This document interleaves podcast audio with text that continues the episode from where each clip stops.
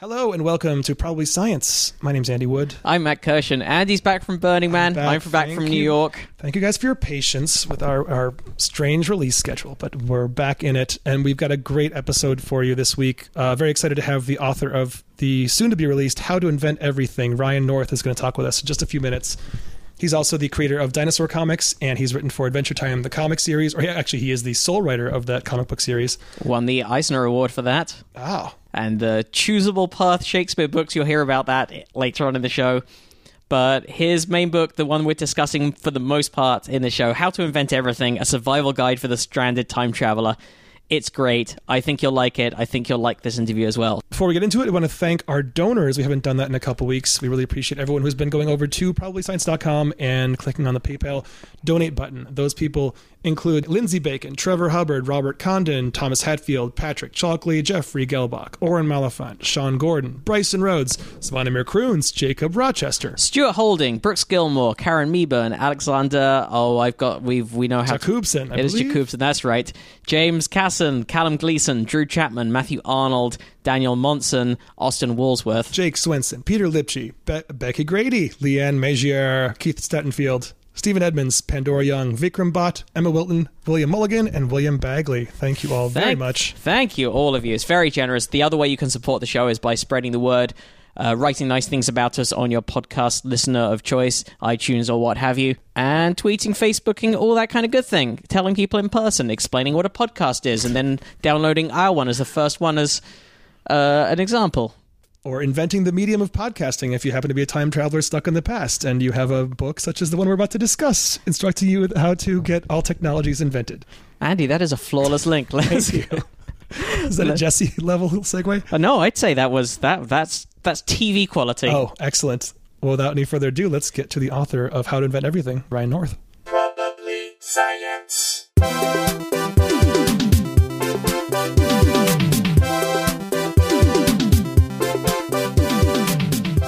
Please uh, welcome to the show the author of How to Invent Everything, Mr. Ryan North. Hello, thank you for having me. hey, thanks for Ryan. being here. Thanks, thanks for joining us over the internet, over that there internet. Uh, we'll get into the internet in a bit because that's one of the things. So, you, uh, before, before we get into the book, uh, I, I want to know because you ha- you have a science background. So, can we just start with that? Sure, with my with my my science background. Yeah, absolutely.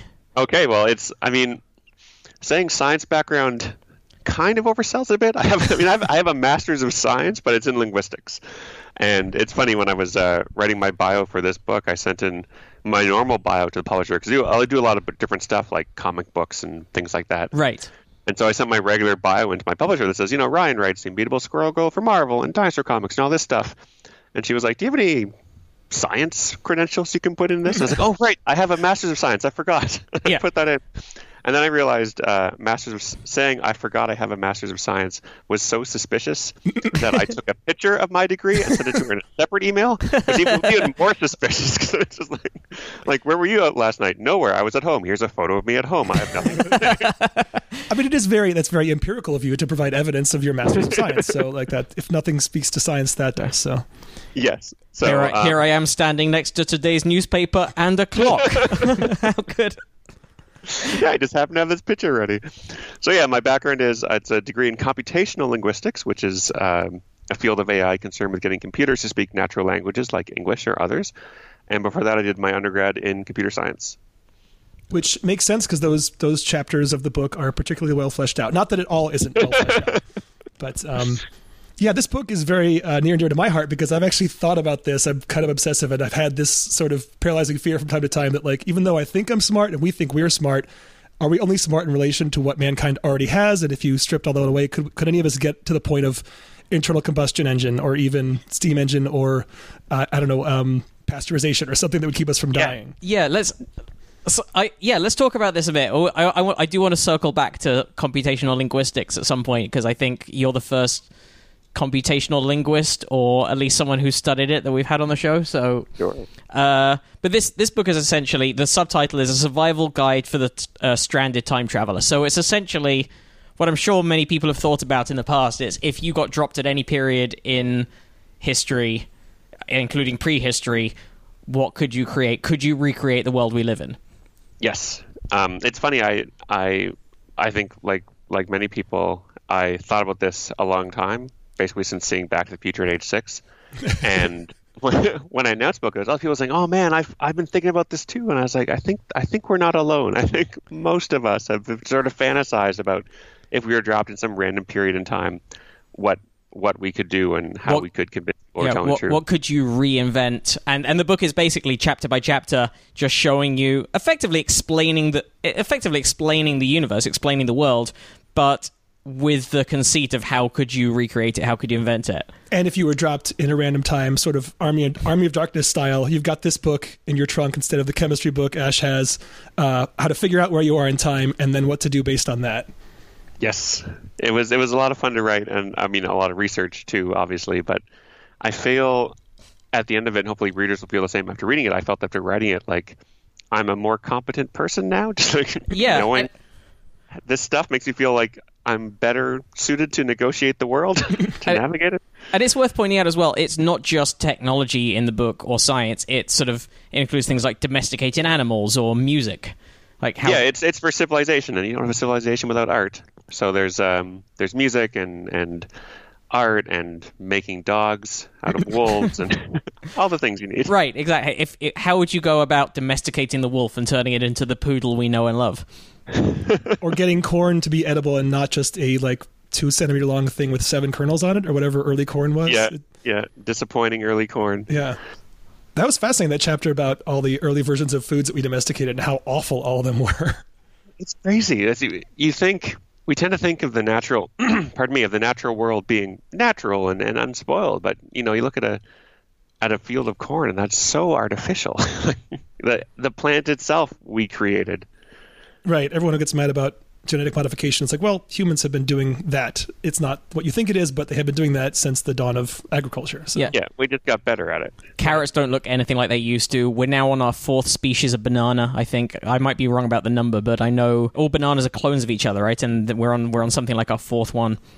Yeah, and there's a there's a plague that's affecting some of them, right? Like I heard we might be on our next one soon. If Right.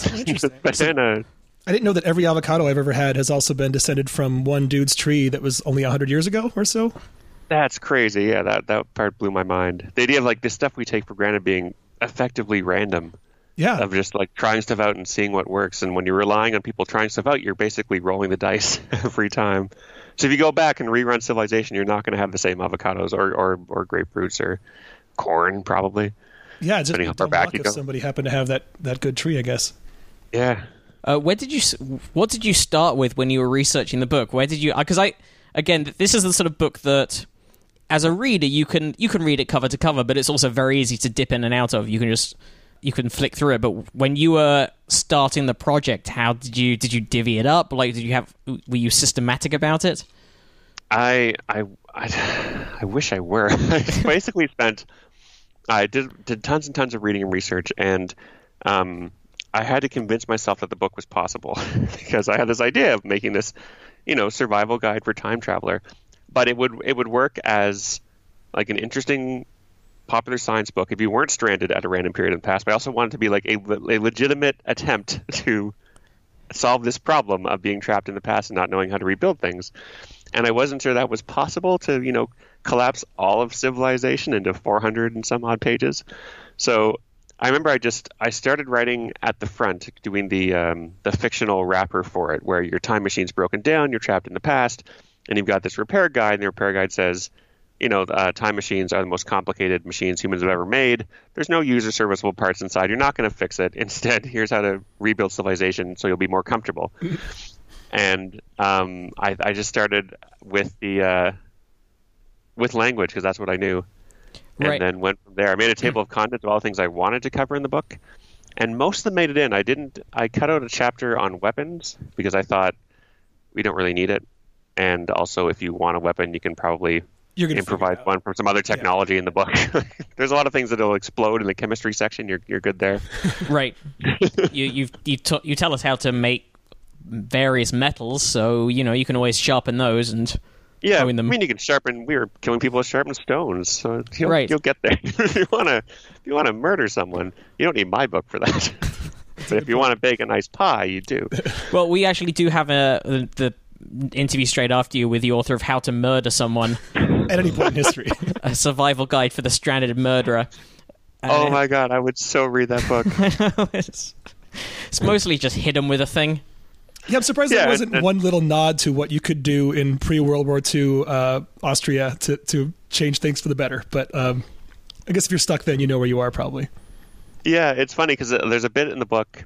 Sort of my conception of the book was this book. If if time travel existed, then this would be the single most dangerous book on the planet because if you have it, you can change all of history at any point in history.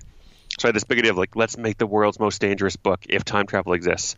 Right. I was at the bookstore and I saw a book called "How Hitler Could Have Won World War II." Like, okay, second most Second dangerous most book. Yeah. this is sort of the ultimate Biff's almanac.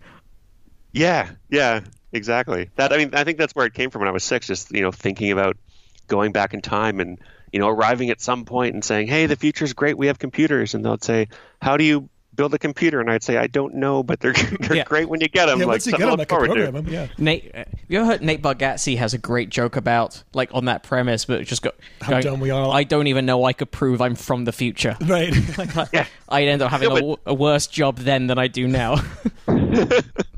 But that's it, right? Like the idea that I could say I'm from the future, and they'd say, "Prove it," and I'd be like, "I, I don't know. I can tell you some stories, but Yep. I might just be a good fiction writer." We've got this thing that's like a photo. It's you just it's in your pocket and it connects to other people. Trust me, we'll have it someday. I can't make it. I can draw a picture of it, but it's going to look like a square, a rectangle. Yeah. You Well- keep it in your pocket. You go to the bathroom. You look at it, and someone tells you you're a loser, and you're like, "Why did I look at this box?" Ah. Well, right at the beginning. So, uh, one of the first things in the book is you tell us how to even find out where you are. Let's assume you've just landed at some point in the past, and you have a little flowchart that lets you know both where you are in time and space. And a lot of those Yeah. are dead ends that are sort of like, sorry, man, you're, you're screwed. if you go back before the Big Bang, like you're out of my jurisdiction. Sorry. Right. Yeah. Or even, I mean, most of this is only useful when we have modern humans, right? Which is about how long ago again? Around 200,000 200,000. um, years ago for the anatomically modern humans. And I didn't realize that even since that time, uh, some major constellations have changed shape. So you can figure out where you are within that based on like how the Big Dipper looks compared to how you're used to it looking. Yeah, because I mean that's it's not a huge. I mean it's a huge amount of time by our standards, but not by cosmic standards. But still, you, you these are all stars moving around, and we're moving around too, so it makes sense they'd move a little bit. But yeah, it's um, I mean the whole the big idea was this is a book that you can use at any point in history to rebuild civilization, but you kind of have to have other people in your civilization, otherwise it's not a civilization. It's just you having a weird party, right? Right, so. right. Um, it'll hopefully help you survive a little bit longer if you're trapped before humans are around, but you're not going to be. No one's going to be building statues of you. Right. Right. No one It'll be a else to do it. I'd still be happy just going down there and fucking up some butterflies. Just to see what happens. yeah, it's all I want to do. I want to show up before humans. I don't know whether humans. I, I'm sure butterflies of some sort must predate humans. Sure. Let's say, yeah. Yeah, let's, let's say yes. There'll be something similar at the very least that I can break. um, so Go back and break things. yeah, just go back, break things, and just see how it see how it turns out. Assuming you fix your time machine and come back to the present, of course. Oh, I just Yes. or someone saves you. Like, uh, couldn't you also have like some kind of like through time phone call thing to customer support? I mean, I built the the fictional narrative around the book to answer all those questions with no, just to to make the book uh, more self-contained. But right, right. I mean, I, I love the idea of renting out time machines to members of the general public. Like, it's so irresponsible. It's so such an insane thing to do, but such a fun trip to go on. Yeah, sorry, man. They're disruptors. They're disrupting the time travel e- economy.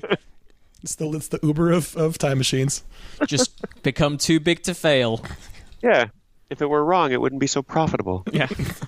Let's just keep going back to before regulations existed. So early on, once you figure out where you are, and if you are in those early days of humanity, you say one of the biggest things you can do to help everyone get this giant leap forward is spoken language, which falls mm-hmm. into your wheelhouse pretty well. Yeah, yeah. So there's this, there's these two sort of big phases of humanity where you have uh, anatomically modern humans, which are humans whose skeletons look like ours and they seem to have the same bodies, and then you have behaviorally modern humans, and they show up 150,000 years later, and these are humans that you know make art and bury their dead and seem to be a lot more closer to us culturally than the earlier ones were.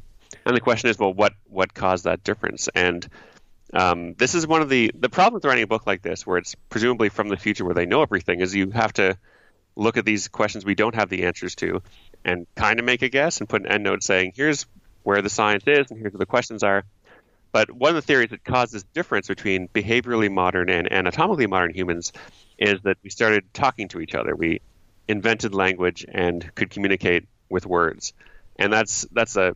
It sounds easy, but it's also such a huge idea. Like this is the first time you have ideas being communicated reliably and like ideas surviving outside the host of the body of the person who thought of them. And these are things that I think would really transform society. Right, because create one, society. Really. Once you can talk to each, once you have working language, you can both share and expand. You can trade mutual knowledge and expand knowledge as a result. But also, once you have the ability to communicate a complex idea, you can then have more complex ideas. Yeah, and that's that's so critical. The idea that you can now you have the tool you need to think of better thoughts. it's, it's, it almost sounds like a like a riddle, but it's it's so fundamental. It's what it's what language gives us. And I, one of the things I wanted to try sort of drive home in the book is that we tend to think of, of language as sort of just a thing that we get for free because we none of us remember learning our first language. It was just always there. But this is this is a technology that we created, and like writing written language, that's something that we invented too. And this is something that you know you don't get for free, and you have to be taught. And I think conceptualizing it as a technology makes it underlines how important it is and how fragile it is. Uh, and you, you, so within the conceit of the book, again, you one of the first things you explain is how to create a language. Yeah, and there's there's really not a lot of wrong answers there. Like we've made a bunch of different languages. There's um, and there's artificial languages that try to tweak one of the rules, like the universals we tend to see. There's these thing called linguistic universals that are constant across every natural language we've seen. So that's a, that's a language that humans speak naturally. Mm-hmm. And then there's constructed languages, which is usually some guy in his apartment making up a language, and you can break those universals there. And it doesn't make the language impossible to learn, but usually tweaks it in some some weird way. I know a Klingon purposely uses a subject verb object order that isn't used normally to make the language seem alien to mm. us. Huh yeah, it's. I mean, there's a lot of thought that goes into Klingon. I say but, this as a Star Trek fan, but also as a linguist. but but it does still have subject, verb, and object. It still has, as yeah. you sort of say in the table at the beginning, all languages have nouns, all languages have verbs, and all languages have vowels and pronouns. Yeah, because we're all working with the same basic equipment. Usually, to speak is most of the time we're using our mouths, and we live in a world of things that do things. So you have nouns and verbs. You're usually trying to describe and predict the world around you. So I mean, conceivably, if you had someone living in a world in which nothing happened, maybe a language wouldn't involve verbs. It would just be nouns around you, things you could point at and communicate with that. But it seems hard to conceptualize that in a way that makes sense. Right. And then, and then written language is like the next thing to develop, which takes the ability to share and expand knowledge an extra step. Yeah, it makes it lets ideas survive the death because spoken language lets ideas survive the death of the host, i.e., your death. But written language lets ideas survive the death of yourself and everyone around you, and even your whole civilization if your language can be deciphered. So it makes them more resilient, and also lets you ship these ideas when you write them down. You know, at the same expense as shipping grain, you're just moving them like physical objects, and that like I I, I never get over the idea that we can write down ideas and move them around physically, and then someone else can pick up that object and have the idea. Like that seems magical to me. Right. and you put it that way, a, yeah. It, it's crazy, right? And even the act of reading, you pick up this object, and then you're hearing the thoughts I wrote in your head, in your own voice. if we didn't have this technology, it would be so spooky and weird. But it lets me in- insert thoughts into your head in your own voice. Like that's insane. Right. Uh, well, you go. Th- I'm, I'm just going to go straight through the table right at the beginning of the book because you sort of go through five fundamental technologies you need for your civilization. So the first sure. two are spoken and then written languages.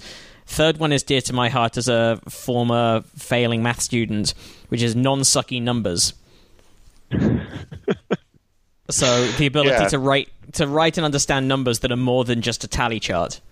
Yes. Um, I sort of I dunk a lot on Roman numerals in that section because you can make a very credible case that they really held back that civilization. Right. it's a, it's a number system which you have to do math before you can even do math to figure out what these characters rep- represent. There's no intuition there because the length of the number doesn't correspond to its value. So it's just it's like if if you're reading words before you even read the word, you had to like look up a chart to see what the letters Right. actually represented. And it's also both additive and subtractive as well, depending on the position of the numbers. Like it's some, kind of a mess. Sometimes adding an implied ex- parentheses about things. and- yeah, it's- sometimes adding an extra character increases the value of a number, and sometimes it decreases depending on where it is relative to. The system can make the numbers slide away. The system slide away, so you're just dealing with abstract thought. The more intuitive will be to work with. The same with words, right? The, the easier you can just understand what the word is saying, the more you understand the language and what what's trying to be conveyed. Right, and, and when you t- when you're sort of abstracting the numbers, I think again that is people talk about just the existence of zero as being a big step in mathematics, but I think more than that, or as well as that, that's sort of what zero represents, which is the the leap to understanding numbers as something that isn't necessarily tied to a physical thing. That that first level of leap beyond here are how many apples I have. yeah what here's a dash for each apple or even a number that represents that number of apples now you you're abstracting which then enables you to start thinking about higher mathematics which then enables higher mathematics which then enables most technology Yeah, it feels like such a baby step to us because we've made that step as children, but it must have felt like just this dizzying sense to take that step from I'm imagining a sheep to I'm imagining one. right from 10 crows Yeah. to just 10. exactly this this idea for just the number 5 to be torn away fr- from any specific real world world context to just to be a number 5 because then once you It's can what- sorry go for it So go, go. Oh, all I was going to say is because once you can do that, then you can then you can also understand a number a half or a number pi or a number uh, I, e- square I negative the- one. exactly the imaginary number. You can that's suddenly not such a crazy idea once you've ex- abstracted natural numbers. I remember uh, being in, I think it was undergrad math class, and we were we were talking about the axioms in mathematics that these assumptions we make to build a number system that we all agree are probably true, but we can't really prove, and stuff like you know a plus b is the same as b plus a, and we started building these number systems that didn't have those axioms in it, and the teacher sort of led us all this realization that we're like, wait, if we can do this, then numbers we're just making it up. you can build a number system around anything. And he was like, that's the point. This is all just we've constructed it. This is pure thought, but it we use the number system we use because it reflects the reality around us, and that's proven to be historically useful to have numbers that match up with reality. But taking away the scaffolding of of sheep and crows entirely to just say these are ideas that we've made rules of how they combine. I think that's really cool, even for someone who's never been the greatest at, at abstract mathematics. I love that it could be decoupled almost entirely from reality. Right, 'cause That's amazing. That's a huge. That's a huge leap. In the same way that both spoken and written language is a huge leap to be able to understand higher concepts, uh, like emotion and art, and all these high, high concepts require a level of abstraction of language, as well. It's not just Yeah, cow is the thing you point at. That's a cow. It's suddenly that's when you start developing adverbs and adjectives and metaphor and ways to describe the world. Yeah, Right. I think one of the things that that really uh, impressed me doing the research for this book is this realization that you know all this stuff we take for granted, like abstract numbers and and written language and stuff. It's all stuff we've taught, and it seems so easy to us now because we know the answers. we've already learned it, right. but we didn't back then. And the idea that you could take someone from hundreds of thousands of years ago and just take them as a baby and teach them, raise them as you would any other child in the modern era, and you get a fully modern human. That's amazing. Like it's it really underlines how much we stand on the shoulders of everything that's come before, and we take it for granted. We're like, yeah, I know what a, I know what two plus two is, and I can tell you what a negative number means. there's no there's no mystery there. Right. Again, that that's a, the a, a minus number is again just completely normal to anyone who grows up in the 20th or 21st century, but it must have been mind blowing to try and explain that to someone from 3,000 years ago. Yeah, it's it's just like people were arguing they were nonsensical and absurd. How can you have negative five somethings. Right. So awkward. I can It's take just- away five from something, but I can't have I can't add minus five, even Yeah, though those are the and- same thing mathematically. I love the the the subtle thing that gives us where numbers now have an emotional content where they didn't before, where plus five is good and minus five is bad. Now we're reacting to these numbers emotionally. Right. Like that that's so cool. Yeah. How do you know when you land at a certain time that introducing one of these concepts won't get you burned at the stake? Like, is there a good way to test out whether a piece of technology is too advanced for the current civilization you find yourself in? Um, I would say that historically there's less burning at the stake that actually happened than we think. so that's that's a positive. But um, I don't really have a lot of advice for you know how to not be mistaken for an evil spirit in some way or a malicious actor.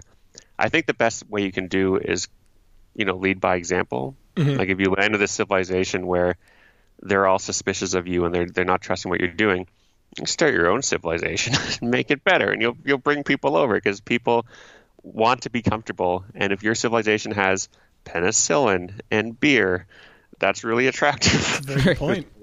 Yeah, it just has water and disease and if you're surrounded by non-speaking humans, then the chances of them having some sort of mythology you're going to defy is pretty slim, right? So if Yeah. you're introducing spoken language, you're probably at a, at a good point to not Yeah. have people scared of you. Yeah, we're still way in prehistory now. The the last two things on the list, you've got uh, the scientific method. Again, that's a huge thing that came relatively late in civilization.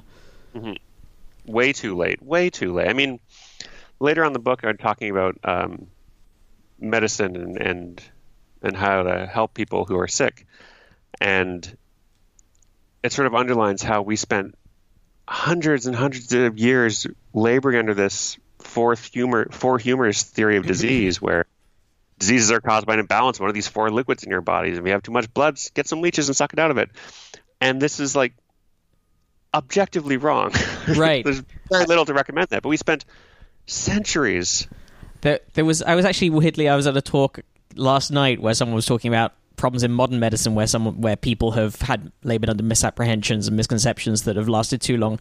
But they pointed out that Galen, the legendary doctor from two thousand years ago, had a theory about the circulation of blood. Uh, which one's the artery blood and the ve- the venous blood, and one was generated, I think, in the heart, one was generated in the liver. I'm going to get those facts wrong, but whatever it was, those facts, those wrong facts. Everything's a fact. Some are just incorrect facts. But uh, that stayed as the prevalent medical theory for something like 1500 years.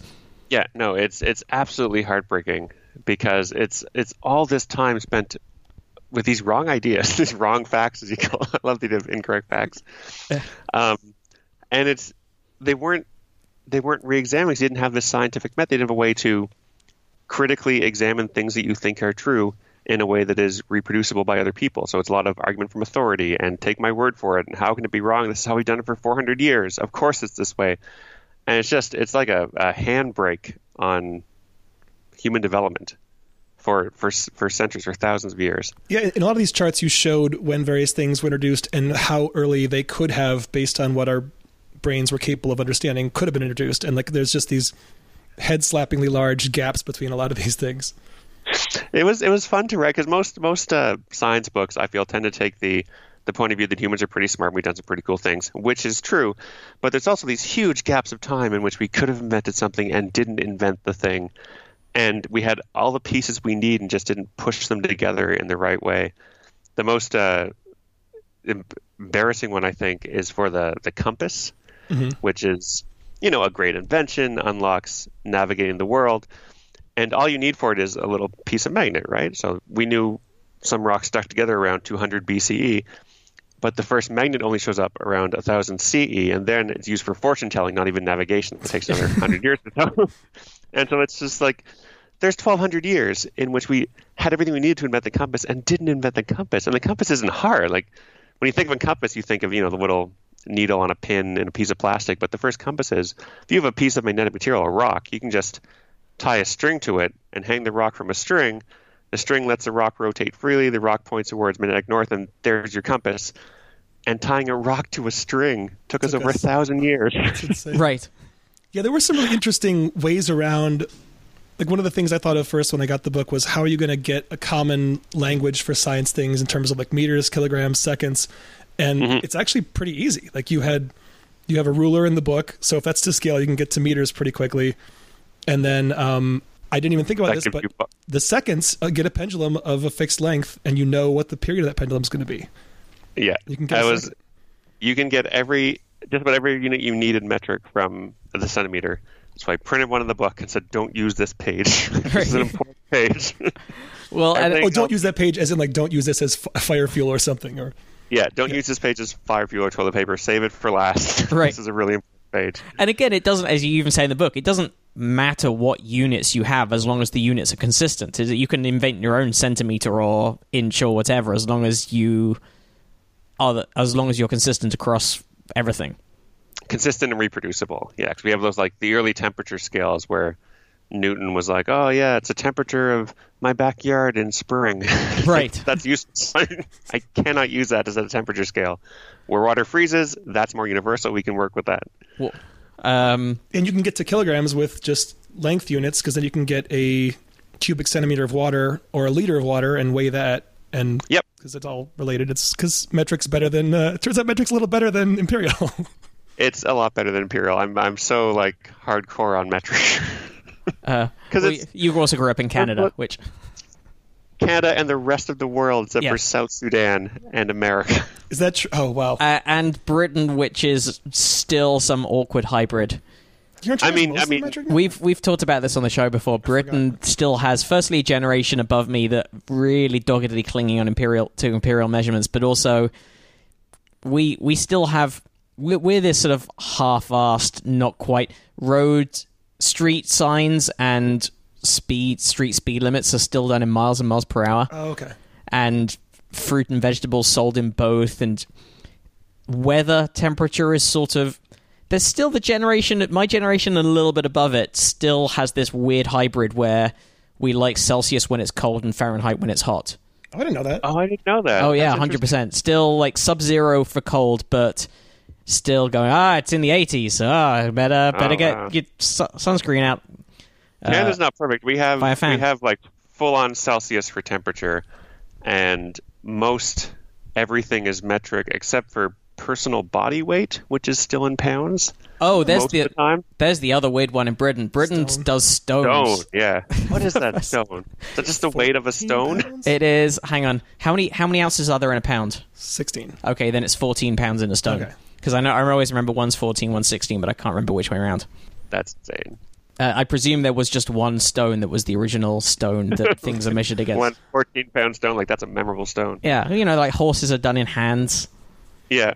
I mean, in Canada, weight's done, or height's done in feet and inches still. Oh yeah, Brits know that. also. I, I wonder actually that if my younger sisters know, are more likely to know their height in centimeters, but I don't think so. I think they still do feet and inches as well. I, I always do it in, in metric because I'm two meters tall and I love how nice and round that is. that is very nice well, that's pretty tall what is that six uh That's six, six and a half. damn Yeah.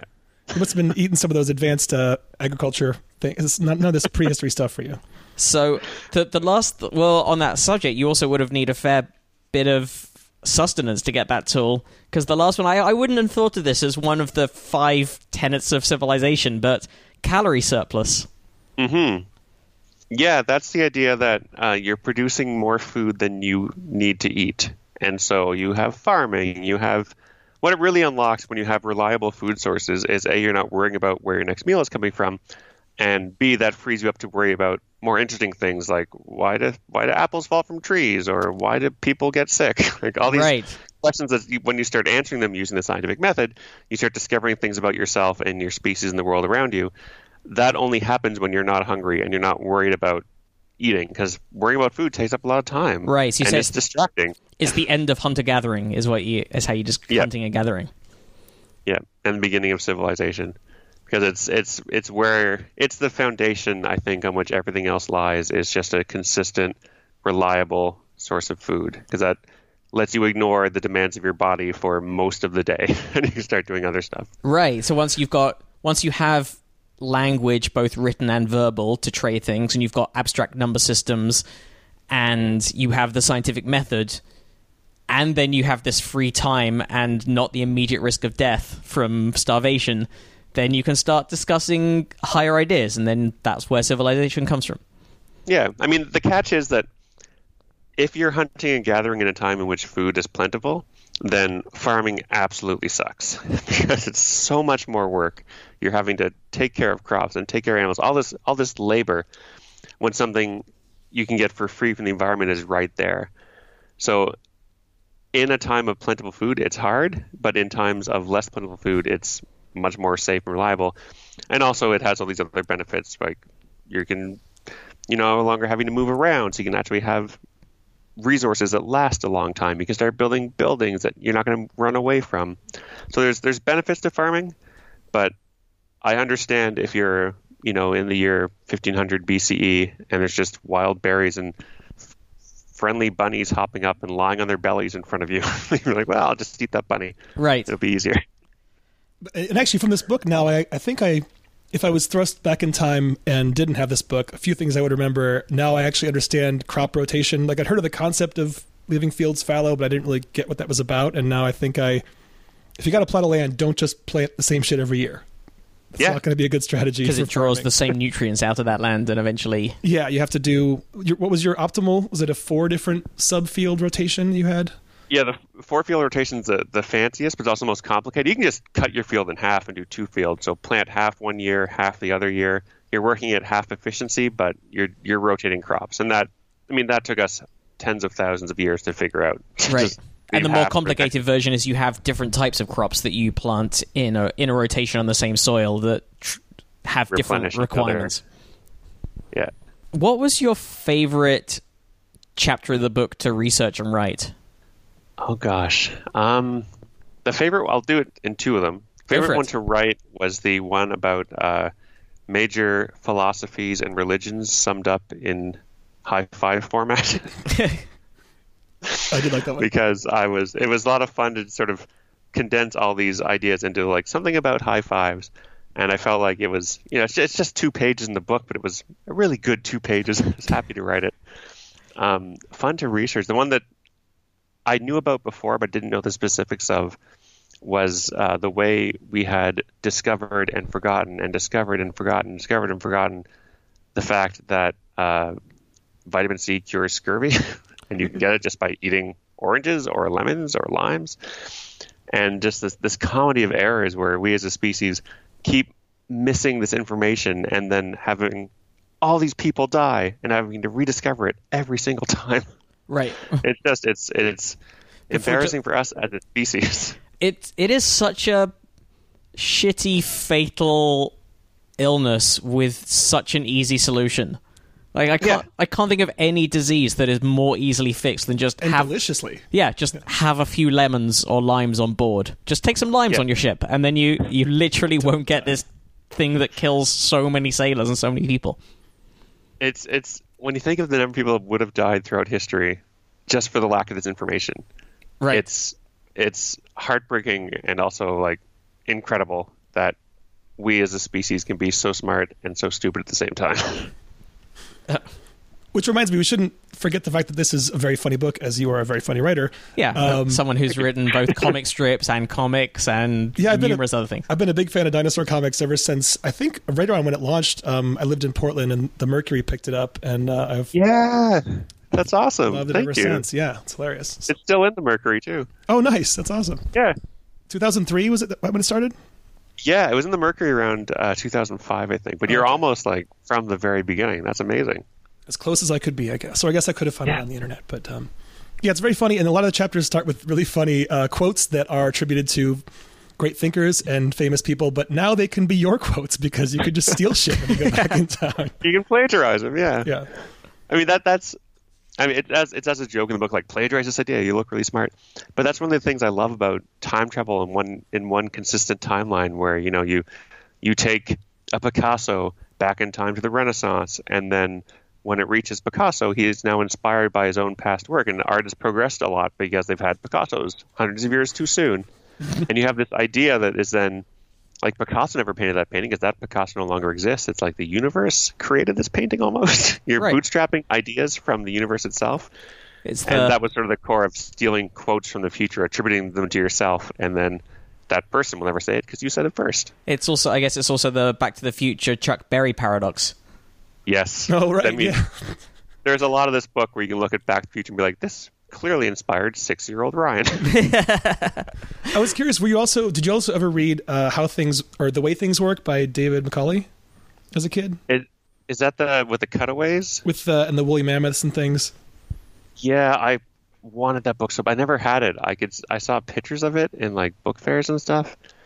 I just like stared at those pictures and tried to imagine what the book was like. It's a great book. I, I was on a trip home recently and I flew back with it with me because uh, this does got- feel like the sort of 2018 updating of that, but but also Yeah. but also you go into way more ab- abstract concepts as well, and it's funny.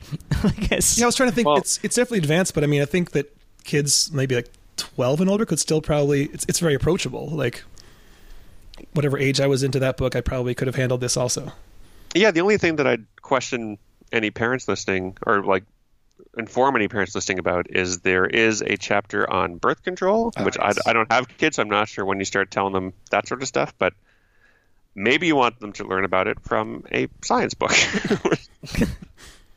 But then again, so- you know, you don't get I, I you don't get that graphic about it. You no, no, and I that I thought it was like that's an important part of civilization too, and I love that there was this um, this birth control the Romans had that was so effective they ate it to extinction because they couldn't cultivate it, so they just gobbled it, and then uh, now we don't have access to that anymore. So thanks, Romans. Damn Romans! Your historically low birth rates. When I told my dad that we were going to interview about this book and describe the book to him, he said he had heard something recently about how maybe there was some like PBS special about why didn't the Romans usher in the Industrial Revolution because they had every all the all the precursors there or something. Is that is that something you've heard ever thought about? Uh, what what was their answer for what where they dropped the ball? I, I don't know. He just said that that was the topic of some show or something, and I was like, oh, I I, I- I don't know. Yeah, I've read some some theories on why it happened in England when it did, and there's like they had a this situation in which they had a lot of uh, people doing crappy work, and so when you had these machines that could do the work for you, those could those those um, human brains and human bodies could be put towards more productive things. That's sort of the argument that it's a perfect storm of potential there. So when it did show up, it could just take the world by storm, starting from there. But I'd be curious as to see why the Romans didn't get there first. I mean, there's probably lots of reasons, but Right. Towards the end of the book, when you get into computer science and, and you describe logic gates, I was like, this is great, and this is a great introduction to logic. And uh, but what what's he going to do when it comes time to actually make one of these gates? And then you have a great uh, solution, which is you can have just a water based computer, yeah, yeah, it was. just I, purely mechanical. I, I put that chapter in because I love the idea of you know, it seems magical to build a computer from scratch, and I love that there's instructions for that in this book, but also the idea that you know once we built digital computers and started figuring out how logic gates could work, we started seeing them that you can make them out of you can make logic gates out of pulleys. There's a there's instructions to make them crabs in the book. A certain species of crabs behaves deterministically enough that you can build a logic gate out of it. Uh-huh. And it's just, that these these pieces were all around, so we never started looking at them in that way until we had built it in the more complicated way, and then could backport that onto reality. yeah, So again, it's an example of like having the pieces around us and nobody see. Like, these crabs existed probably before humans did. Not that you'd build a very reliable computer out of crabs, but you killed you can Right. still build a logic gate out of crabs, and that's crazy. Have have people actually? d- That feels like a something that a, a bunch of students would do just to see, like what's the what's the most complicated computer program or game that it, that they can program using just these crabs, as the gates. Well, the crab gates they only got um, you need three gates to build a complete set, and they've only got two of them. So you can't actually build program a game out of crabs, but you can still do binary operations with crabs. Not just just not all of the binary operations you need. That said, who's to say we can't figure out to get the missing gate out of other sorts of crabs and build a crab-based computing machine? which gate can't you get from crabs again? I don't remember off the top of my head. I think it's uh, it must be. Is it not? That They made they sense for the water one. I thought once you have Yeah. NAND gates, you can build just about anything. But they don't have NAND because they don't have NOT, so they have AND. Oh, okay, right. Yeah, Like the water-based not gate, you couldn't have water come out if no water comes in, sort of. Yep. So, but yeah, that's really interesting. Like all these things we think of as high tech, or like the chapter on music. I was like, okay, but how is he going to describe what uh, a 440 hertz A sounds like? And there's a very low tech way of doing that also, which I'd never heard of. That was my favorite part. That all of all of music relies on producing this one tone from scratch at any point in history. And it's like, well, here you go. you think music's complicated? After realizing this one tone, and the reason we have that tone is so that um, we know the sound we're talking about we build our music scales around it, so that your song played in like 1500 BCE sounds like my song played in 2018 CE. And what is your method of generating that A? Uh, Hooke's wheel. So basically, um, you have a piece of wood or paper if you're that advanced, and you put it in a wheel where you have you know the number of spokes in the wheel. So by knowing the rate at which you turn it, you know how many vibrations that spoke's doing per second on your piece of wood, and from that you can generate the a the 440 hertz sound wave that you need to build music around. So just a giant wheel with 440 um, playing cards, basically going through the spokes of a, and make sure you're doing spinning it once a second, and you'll be hearing a 440 hertz signal. Yeah. But you have your second thanks to your uh, metric system and your pendulum from earlier. It's incredible. Yeah, there's so many things that just don't lose that one page. I can't stress enough. If you're back in time with this book, do not lose that ruler page. It's very important. Yeah, without without that, without without knowing exactly what a modern centimeter is, then you're screwed. As far as, You're or at least your a your A would be different. Yeah, your your your rendition of you know Salt-N-Pepa Shoop will sound different than the one we came up with. Which this book purports to be the greatest song ever recorded, if I'm correct. Is that so the funny thing about that is in the music section we end with um, there's four songs in sheet music that you've now been taught how to read and produce. And the joke is there's like three classics of Western music canon, and then there's the Tetris theme song. It's like goofy, not up there with like Ode to Joy and stuff. But the I wanted to have the sheet music to Shoop in that section. and the right holders could not understand what I was trying to do with this book. Oh They're like, is it Right. Oh my god. and it's, it's sort of a hard pitch, right? Like, well, it's it's a nonfiction, but it's wrapped in this fictional candy coating, and it's about time travel. Yeah. We're like, so is it a textbook? I'm like, no, it's not a textbook. You read it for fun. but, But- eventually, I reached a point where um, they stopped replying to my emails. This person is crazy, and No. we don't know what he wants from us. No, you don't understand. I'm teaching my readers how to steal that song and attribute it to themselves. Yeah, that might have also been part of it. I'm like, here's some songs for you to plagiarize in the past. Now I'm just trying to picture whoever is answering the phone for the publishing rights for Shoop, how often they get any requests for the sheet music of Shoop. Like what what else Right. could that really be used for? I thought, you know, they'd be picking up a dusty phone and saying, finally, the call's come in. yeah. What do you want? But no. no there's no nothing. is is there a piano transcription of Shoop that they're selling to like people with how, like I can't see There's not. I was going to make it myself. Like Yeah. I'll I'll do the I'll do the piano arrangement for you, please. I just need permission. I'm They're not like, no, stealing we any revenue from you. Yeah, nobody's going to buy this instead of an MP3 of the song. Don't worry. That's and to be honest, if anyone is going to successfully use your book to steal that song, then they wouldn't know anyway. They'd be they they would be stealing that song from several thousand years in the past. There you go. Beethoven's Shoop. So yeah, you have it all right there. You've got you can be the greatest artist ever, you can be the greatest musician ever, or the first of either of those ever. You can introduce humanity to numbers and agriculture and medicine. Everything's You right can be here the most influential person on the planet. I, I do I do want to talk a little bit about what so your your masters in computational linguistics. What was it your Yes. what did you actually do for it? Oh, that's. I'd love to talk about this. Thank you. Uh, so I did my my thesis on um, light verb constructions. So a light verb is a phrase in which you've got two verbs and one has its meaning bleached a little bit, metaphorically bleached. It's lightened. So, for example, uh, take a walk. You have walk as a verb and take as a verb, and there's a sense of taking something when you take a walk, like you're you're gaining something, but you're not really taking anything literally. It's sort of a bleached version of take. Or give a smile. You know, smile is a verb, gives a verb, but smile is the important part, and give is sort of supporting it a little bit. So I was trying to see if these constructions were class based. If you could give a smile, give a grin, give a frown, these are all sort of motions about the mouth. And Uh-huh. if they're class based, uh, can you generate new ones that would sound acceptable to to native speakers?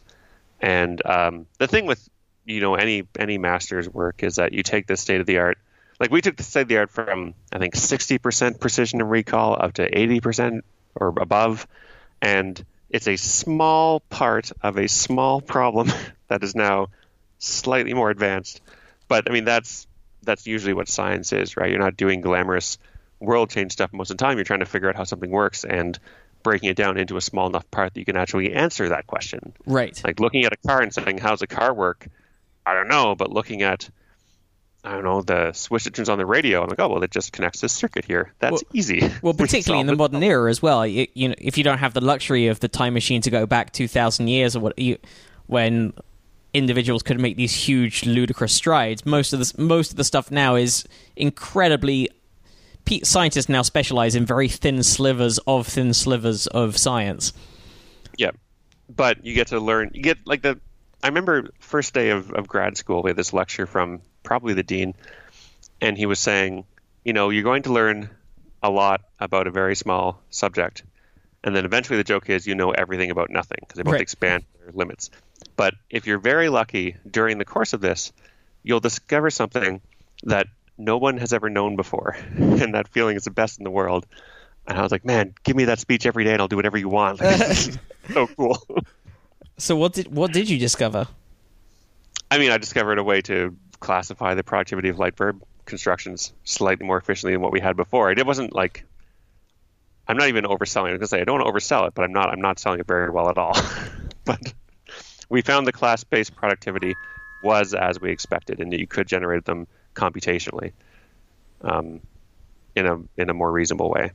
Generate But- new versions of verbs that you can use in that light fashion, or sorry, Yeah. So if you don't if you don't know um, if you're a computer and you're trying to sound like a human and generate language, and you don't know when you can say take a walk versus walk, or um, take a stroll versus stroll, or you know, d- does take a drive sound normal to you? I don't remember if people say that or not. They do. right? Take a walk? Yeah, but I guess there are some cases where you say taker, and some cases when you say have a. You, go- Right. I guess it- you can say take a look or have a look, but you wouldn't. You could take a Give a shit. but. You can't really have a Give shit. look. I mean, you could have You a could shit. have a shit, It's not yeah. the same as ha- oh, maybe that's a Britishism. Would you say I'm going to go have a shit?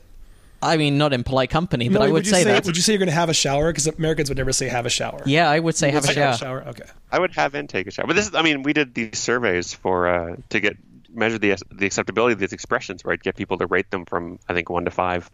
And the fun part about that is uh, we are technically doing just saying fill out this survey and say say if this phrase sounds normal to you. But that was technically doing human experiments, so we had to go through all these ethic checks to make sure we weren't breaking the law or breaking all sense of human decency. Right. And uh, Zimbardo prison experiment or something. Yeah. yeah, well, I feel like every time you go through one of these hoops, like there was a reason. There's a reason for this. Someone had done something bad in the past with a survey, and this is why we check. We're not breaking ethic laws to say, does take a stroll sound normal to you? I don't know what happened. He was just asking me about whether I can give a smile, and the next thing you knew, I was just electrocuting my classmate. I don't know. Wrong answer. No, you take it. I just kept pressing the button. So, uh, uh, some other things you've written that sort of bear similarity to How to Invent Everything. You had some choose your own adventure adaptations of classic pieces of literature. Uh, I mean, I call them choosable path adventures. I'm sorry. I'm sorry. That's right. One of those a- phrases is trademarked. One of them is to be or But not yeah. to be. That is the adventure. Yep, and Romeo and or Juliet. Uh, it let me talk about, you know, me and my collaborator William Shakespeare put some books. Feels great. Um, but yeah, they were.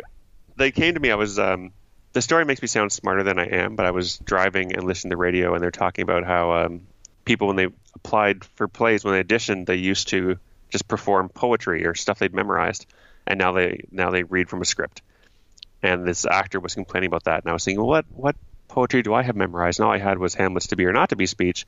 So I was turning that over my head, and I realized like to be or not to be, it's structured like a choice. Mm-hmm. In those choose your own adventure books, I was like, oh my god, I need to write this. All at once, like okay, so you can choose, you can play as Hamlet or as Ophelia or as Hamlet's dad if you play as him, you get murdered and investigate your own murder as a ghost. Instead of like a play within a play, it would be a book within a book where there was a mini choosable path book inside of it. It just, it just came fully formed. The only thing that didn't come fully formed was I hadn't read Hamlet since high school, and this was, you know, five, six years ago. And somehow in the decade in between, I had completely rewritten the character of Ophelia in my head. Uh-huh. Like, I thought she was this really cool, sort of smart, very feminist, clever woman. And in the play, she just falls in love with Hamlet and dies. like, what is this? What has happened to Ophelia? Yeah, I thought there was more to So- it also. I guess I, it's been a while. Sorry. I thought there was more to that character also, but I guess it's been a while. Yeah. it's she's pretty thin on the ground.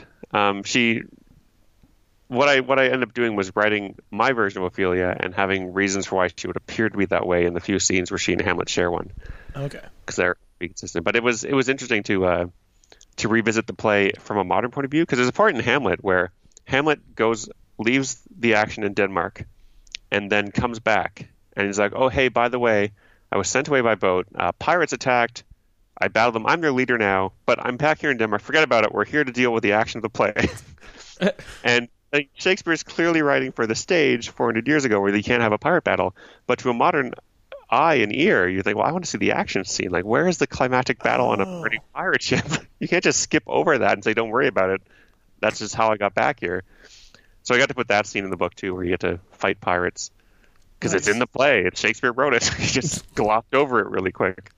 And then when it comes to the actual soliloquy, isn't that about suicide? So if you pick not to be, is that just the end? Like, uh, Yeah, yeah, that, that's when you can choose. You reach a point where you choose to be, or you can choose not to be, and not to be. Hamlet decides to kill himself. It's a very short adventure that time. okay. Um, I also just want to mention this just because I, I hadn't realized you drew direct criticism from Glenn Beck.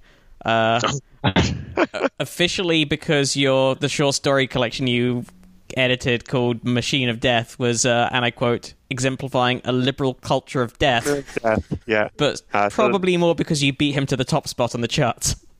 Yeah. What happened was we made this anthology based around. It's called Machine of Death. It's about a machine that you it takes a blood sample and it tells you how you're going to die, but not when. and it has sort of this old world irony to it. So you get old age and you think, oh, great, I'll live forever. And then, like, this old man runs you over in his car the next day and you're like, oh, now I get it and I'm dead. but sort of like short stories exploring that premise. We did a, put a book together, bunch of us, first book, put it online. And we didn't realize that um, Tuesday is the day new books normally drop. We just said, oh, we'll put it up on Tuesday. And um, we have been working on this book for years. We had all this pent up demand so it became the number one best-selling book on Amazon that day. We were thrilled, and then we Right. realized that You got had Glenn people like Beck- Randall Munroe involved in it as well, who I think also wrote Yeah, the foreword to the book, who does the uh, uh, XKCD. and various other great things. yeah, what if the Explainer? He's amazing. Um, and yeah, so we we Glenn Beck was accustomed to getting number one, and uh, we started getting these tweets being like, "Do you realize Glenn Beck just called you out in his show?" we like, "What?" and so suddenly we had this celebrity. But it was great. He sold us a lot of books, and then. Uh, to thank him, we sent him a copy of our book. And the way the Machine of Death works is it spits out a piece of paper that tells you how you're going to die on it.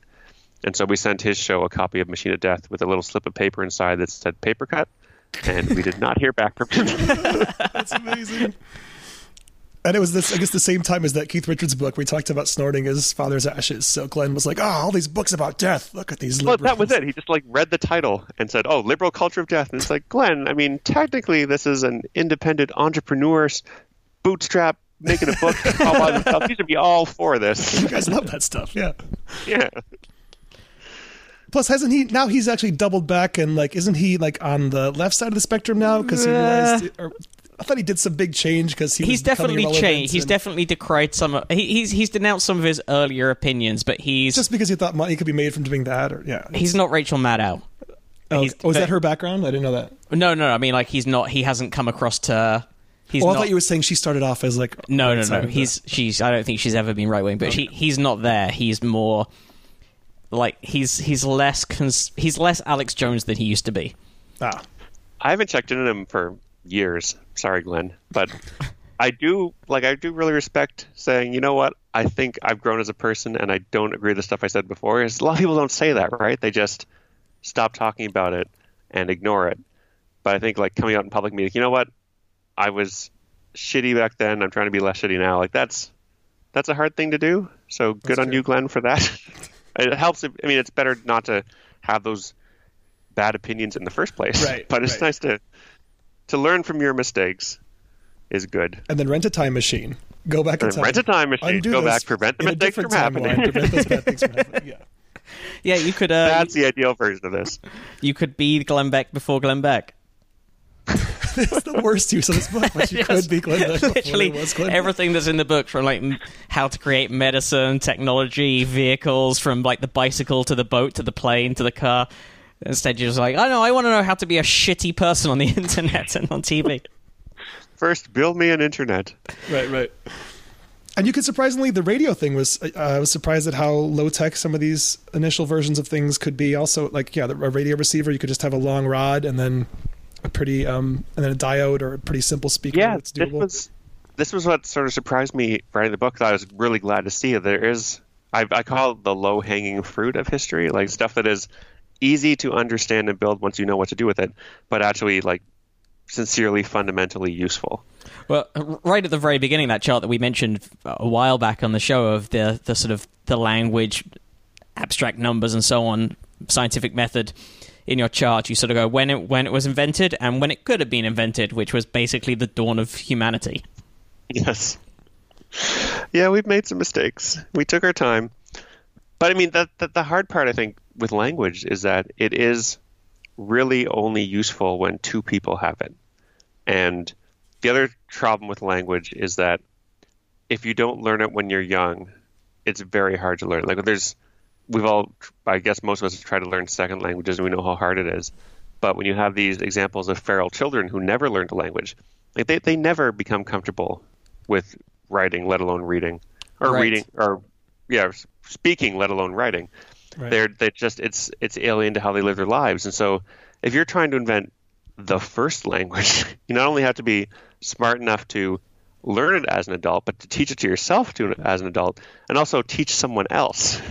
yeah. Right. It's, it's, you can when you look at all those challenges, you can see like, oh, I guess that is why it would take so long. Is that you need to have basically, I call him caveman Einstein, to cross all these hurdles to produce something that is valuable and will survive a generation. Right, and each each time it sort of steps up a level of complexity, it sort of has to start with the children because the adults have already passed the point where it's going to sink in. Yep. So it has to be each level of complexity can be at quickest one generation's one generation at a time. It could take whatever the number of years between each generation is. That's the minimum. That that's the minimum amount of time that it would take to to level up. But if you're a time traveler, you can go back and just you know find someone's kids and start teaching them your language, Right. and they'll learn like any other kid, and you'll just address yourselves to the children until they grow up. like that's that's the fastest way. You're advocating kidnapping cave babies and teaching them your language. I'm not going to saying and you know ingratiating yourselves into their lives. Okay. getting the, getting the nonverbal parents to trust you with these weird sounds around their kids until it sinks Yeah. into their plastic brains and Until they're old enough to say, "Shut up, Dad. I like this guy now." I like it. It's solid advice. If you are stranded Yeah. in the past with a model, what's the model number of the time machine again? Uh, the FC three thousand. FC three thousand. And it is broken down, and you have this book. You have all the tools in place to get the world back to the present, or some semblance of it. Yes. It's great. It's Just a really neat. fun book, especially because you can just uh, kind of jump in and out at various points. It's you don't have to read it all in order, but it, it does. It's even better if you do. Holiday season's almost coming up as well. It's a very good. It's a very giftable book. And it Oh, comes this out. is great. Thank you. It comes out on Tuesday. Is that? Are books still Tuesdays? Yes, they're still Tuesdays. It turns out September eighteenth. Albums changed from whatever they were to Fridays, right? Now albums and movies are the same day, I think. Yeah, although movies cheat. Like you have preview night and Oh, preview right, preview right, right. night, and then sneak peeks on Wednesday, and So but this September legitimately 18th. comes out on Tuesday, September eighteenth. Yeah, and I'm glad you guys liked it. That was, I'm the book's still new and exciting, and I'm I'm really thrilled to hear people enjoying it. That's what you want, right? You Yeah. send the baby book out into the world. Like I hope people like it. Definitely, yeah. It's it's right up my alley, and I think our listeners will get the same It's- enjoyment out of it. Yeah, it's uh, our list. Given that our show is our listenership is a mixture of people who like funny things and people who like scientific things, and this is pretty much exactly what the book is. Perfect. Awesome. So, listeners, check it out. That once again is how to In- how to invent everything by Ryan North. And we'll link to it over on probablyscience.com. You could just buy it right there. buy a few copies. Yeah. Thank you so much for being with us tonight. I really appreciate it. Oh, it was my pleasure. This was a lot of fun. Likewise, likewise. Cool. Thanks, Ryan. Thanks. My pleasure. Thanks for talking about computational linguistics too. Oh, sure. Thanks a lot. Have a good one. You too. That was Ryan North. That was Ryan North. I hope you enjoyed it. We like we say, we we like Ryan, we like the book. I think you'd like it too. Check it out. Have a look online at some of the little snippets of it. Yep, yep. See what you think. It is a fun book. Uh, before we go, before we wind this one up, uh, I want to say shout out to Ryan Four, who came to the Star Talk taping that I did in New York. He emailed about that. And just let people know, just remind people if you want to come to any Jim Jefferies show tapings, we're about to start the last 10 episodes of season two. It's every Tuesday in Hollywood. So if you happen to find yourself in Hollywood on a Tuesday afternoon and you want to come to that taping, uh, do that. And also, if you are not in the area, please watch the show because you'll see some of my jokes. And the more people who watch the show, the more chance I have of still having a job next year. That is a very good point. Do your do your part, probably science listeners. If, if this fails, it's on you. Remember when Trump told the voters at that rally that if he gets impeached, it's because of them? It's because of them not Because of voting. his supporters? Yeah, it's yeah. not because of the things he did. Right, it's okay. entirely because of Took them not voting and the people who would stop that from happening. Didn't mean to make it political at the end here. Uh, I also wanted to thank few listeners who came to visit my camp at Crossroads, including Bex, who hails from near my hometown in Michigan. She drove all the way out for that. Um, That's your camp at Burning Man. She, uh, what is? You just said your camp Crossroads. You didn't explain what your camp Oh, I'm sorry. I didn't say I didn't say Burning Man. Yes, So just in case people thought you just have a general I'm now camp. A that- camp I'm now a camper, full time camper. uh, another listener came by a few days earlier, and um, I, I, can't remember your name. Email in if you want, probably science at gmail.com, but thank you for visiting. I appreciate it. Um, It's really cool. We get to meet listeners to the show. yeah, especially in that kind of environment. It's happened a few times. A few years back, um, a listener from Australia, he and I went and uh, sang some karaoke in a tent somewhere at the 2015 burn, I think. Um, yeah, we really appreciate all you guys for sticking with us all these years. And um, It was the 2014 burn. because I remember- 2014. You know what? We got to get be accurate on these things. Yeah, we, we don't want letters. We do want letters, but not the wrong kinds of letters. Letters that we want include questions, comments, clarifications, uh, stories you'd like us to cover, and you can send all of those to us at probablyscience at gmail.com, or you can tweet us at probablyscience. You can also find us Facebook slash probablyscience. We will be back with a regular episode going through stories and articles and all that kind of stuff next week. So do send those in, and we've got some corrections and other things like that from previous weeks that we might have time to get through in that episode as well. But in the meantime, thank you so much for listening. It's nice to be back. I hope you're enjoying whatever commute or walk or run or shower or whatever, wherever it is you listen to us. And once again, that book is How to Invent Everything by Ryan North. Yep. We will see you next week. Thanks. Bye.